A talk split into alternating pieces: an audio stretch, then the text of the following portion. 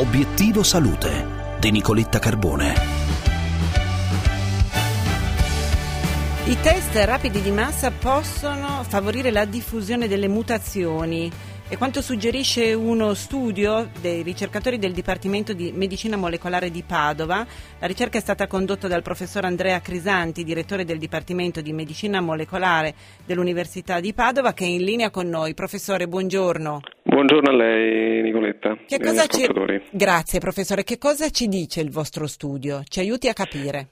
Il nostro studio nasce da un'osservazione che eh, alcuni pazienti che avevano una carica virale elevatissima di fatto erano negativi al test antigenico e quindi che cosa abbiamo fatto? Abbiamo, ogni volta che questi si sono presentati abbiamo sequenziato il virus, cioè abbiamo decodificato il patrimonio genetico del virus e abbiamo scoperto che effettivamente c'erano delle varianti nel gene N che praticamente è il bersaglio dei test antigenici che impediva di essere identificati, non solo, ma poi andando a vedere giorno per giorno con la frequenza del gene di queste mutazioni nel tempo abbiamo scoperto che nei posti dove i test antigenici sono stati usati in modo massiccio questa mutazione aumentava, è come se noi fossimo in un lago, cioè abbiamo una rete che pesca tutti quanti i pesci tranne i pesci rossi, dopo un po' troviamo solo pesci rossi nel lago, quindi di fatto abbiamo esercitato involontariamente una pressione selettiva su queste varianti. E chiaramente questo è, è un problema che deve essere in qualche modo affrontato in modo razionale in collaborazione con le case produttrici.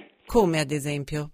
Ma per esempio le case produttrici potrebbero in qualche modo divulgare quali sono le regioni e i reagenti che utilizzano in modo da identificare rapidamente quali sono quelli che hanno questi problemi. Professore, eh, ieri una bella notizia, zero morti conteggiati per Covid a Londra, mm, questa è la strada che ci permette anche di eh, guardare, vedere una luce in fondo al tunnel.